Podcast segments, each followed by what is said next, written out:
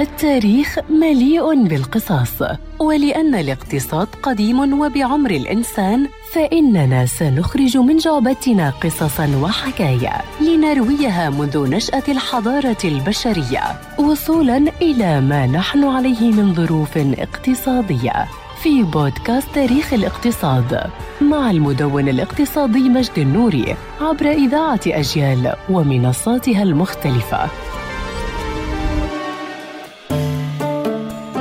يقال أن غلطة الشاطر تساوي ألفا ولكن غلطة شركتنا لتأريخ اليوم كلفت تاريخا وسيطرة وعملقة لم يكن لأحد أن يتصور زوالها. فبعد انطلاقة القرن الجديد قام مهندس بطرق باب أحد مسؤولي شركة نوكيا وقال له إنه يمتلك نظام تشغيل جديد وثوري وغير ممل فما كان من المسؤول إلا أن ضحك مبتسما وقال هل تعلم أنك تتحدث عن نظام سامبيون الذي يسيطر على العالم؟ فعن أي نظام منافس تحدثني ليجيب المهندس قائلا إنه أندرويد يا سيدي ليخرج هذا المهندس حاملا أندرويد لشركة أخرى وليتسبب ذلك المسؤول بضياع شركة نوكيا التي كانت تزن أكثر من 100 مليار دولار عام 2000 لتهبط إلى أقل من 18 مليار في وقتنا الراهن وهذه الشركة التي لا يلقي لها جيل اليوم بالا كانت المهيمنة والمسيطرة منذ ستينيات القرن الماضي حينما كانت تزود الجيوش بأدوات الاتصال مرورا بالثمانينيات حينما بدأت بإطلاق أول جهاز محمول وصولا للذروة في تسعينيات ونهاية تسعينيات القرن الماضي حينما كانت تستحوذ على أكثر من ثلثي سوق الهواتف المحمولة. ولكن هذه الشركة يعود تأسيسها لعام 1865 على يد فريدريك ستام حينما أقام هذه الشركة على نهر نوكيا في فنلندا. وكانت شركة مختصة بالخشب والمطاط حتى قرر الشريك المؤسس ستام الدخول لعالم الكابلات. ثم الدخول إلى الاتصالات في منتصف القرن الماضي لتبقى شركة نوكيا تحاول منذ عام 2007 وحتى الآن النهوض مجددا. ولكن